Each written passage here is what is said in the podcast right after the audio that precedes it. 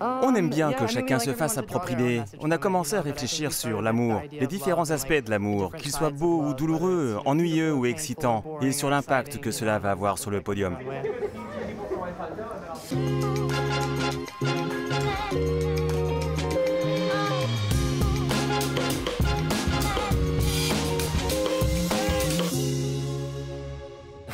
Comment traduisez-vous l'idée d'amour dans vos vêtements? En pensant aux différentes facettes de l'amour.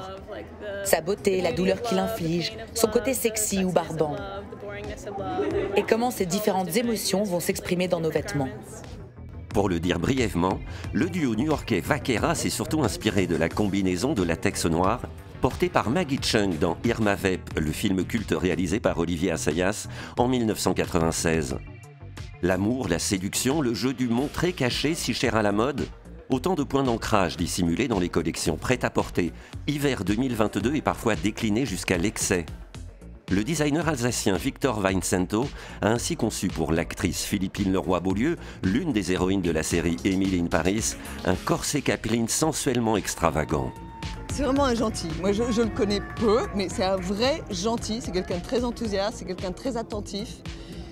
Et c'est quelqu'un de, je pense, très, très, très, qui a un grand avenir, j'ai l'impression. Il est très créatif. Pour moi, c'est un petit Gauthier. Moi, pour moi, je le compare à. C'est un jeune Gauthier. C'est ce que je vois. Un petit Gauthier qui a justement fait ses classes chez Jean-Paul Gaultier. Superposition de ceinture, de courroies, de sous-vêtements de cuir. Bienvenue dans le monde fascinant du bondage. Euh, je sais pas trop, c'est plutôt euh, une ambiance. C'est le film Chicago qui m'a inspiré. Je voulais euh, des femmes dramatiques avec chacune un personnage, une histoire. parler des tueuses, mais en fait, qui a tué, on ne sait pas, ça se trouve, il n'y en a pas. Et j'aime bien raconter des histoires. Moi, je suis. j'aime bien les histoires. Des contes mythologiques de pulsions de vie et de mort où l'on n'hésite pas à parler ouvertement d'histoires de sexe. Oui, c'est la, normale quoi. Souvent maintenant aujourd'hui c'est devenu presque tabou c'est un peu dommage parce que il n'y a pas de tabou à avoir, euh, c'est juste quelque chose de logique. Et moi j'aime bien le côté sexy, le côté affirmé. Mais aussi on peut être très sexy avec du oversize, avec. euh, Moi j'aime bien tous les. Le sexy c'est une attitude pour moi euh, hyper sexy, toujours sexy, torride, mystique.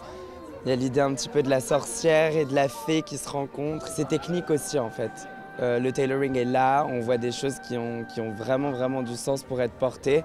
Et même si on retrouve des pièces qui sont, vraiment over the top et que plus euh, Bilal le performeur, pourrait porter, il y a aussi des super hoodies oversize que je me verrais aussi porter dans, ma vie de tous les jours. Donc c'est vraiment, on peut dire, une super collection.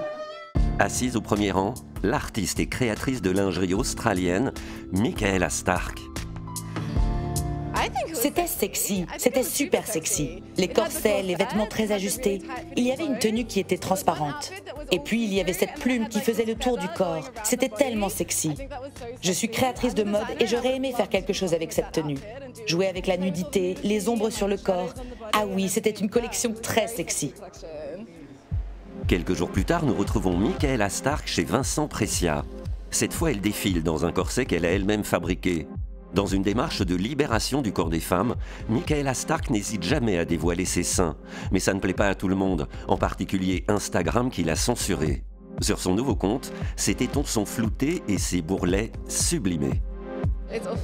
C'est affreux et cela mérite qu'on s'y attaque, à la censure et la censure du corps des femmes en particulier. Voilà pourquoi c'est si amusant de faire des shows comme celui-là, parce que ce n'est pas grave. On est dans la chair, c'est normal, et tout le monde peut vous voir dans la vraie vie, et vous pouvez vous amuser avec ça, indépendamment d'Instagram. Vincent Precia, un créateur bisontin carné à Besançon dans l'est de la France. Avec une maman prof de mode dans un lycée, un grand-père tailleur, John Galliano comme premier mentor, le bisontin est un affranchi. C'était une collection beaucoup sur les années 40 que j'ai mélangé avec les pays nordiques, des euh, donc euh, les Norvégiens en montagne qui sont des paysans dans les, années 1900 qui portaient en fait des, euh, des habits très traditionnels et qui m'ont donné en fait cette, envie d'aller dans des shapes très hauts, des gros costumes très hauts. C'est complètement contrasté et tout- tout- toutes ces pièces-là sont déclipsables. Donc ça veut dire que vous voyez, vous avez par exemple plein de euh, des robes qui avec des plein de pression. Dans une robe, vous avez huit robes. Donc ça veut dire que en fait, vous avez huit po- possibilités de la porter. Donc avec manche, sans manche, sans col roulé, avec col roulé. euh, donc ça veut dire que vous êtes gagnant. Vous savez, quand vous en achetez une, vous en avez huit. Donc en fait, c'est un peu ça qu'on partout, quoi. Mais le plus bel exemple de déclaration d'amour, c'est une exposition. Love brings love, l'amour apporte l'amour. Au décès d'Albert Elbas, 47 designers de mode se sont réunis pour lui dédier une tenue lors d'un défilé événement pour la nouvelle griffe qu'il venait de bâtir, AZ Factory. C'est rare les expositions, les événements culturels dans le monde qui véhiculent des valeurs. On véhicule un savoir, on véhicule une information, on véhicule un passé, on raconte une histoire, mais on ne véhicule pas de valeurs particulières. Ici, cette exposition, même si ça peut paraître un petit peu naïf de notre part, véhicule une valeur d'amour et de générosité et de fraternité, qui étaient les valeurs qui étaient prônées par Albert Albaz tout au long de sa vie. Et ici, tous les créateurs de mode vivants peuvent en parler. Quelle peut être belle, la mode, quand sous toutes ses formes, elle célèbre l'amour?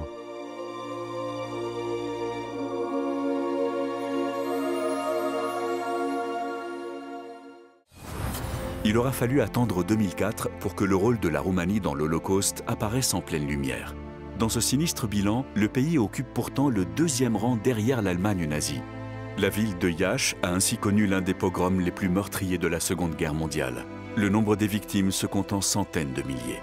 Aujourd'hui, la communauté juive, réduite à 3000 personnes, et les historiens roumains se battent pour rétablir un devoir de mémoire. 25%, 30% seulement de la population de la Roumanie connaît d'une manière euh, correcte l'histoire de la Shoah. La Shoah reste un sujet largement tabou en Roumanie, et la crainte de voir les erreurs du passé se répéter s'installe dans les esprits. Biais retour, à voir sur France 24 et sur France24.com.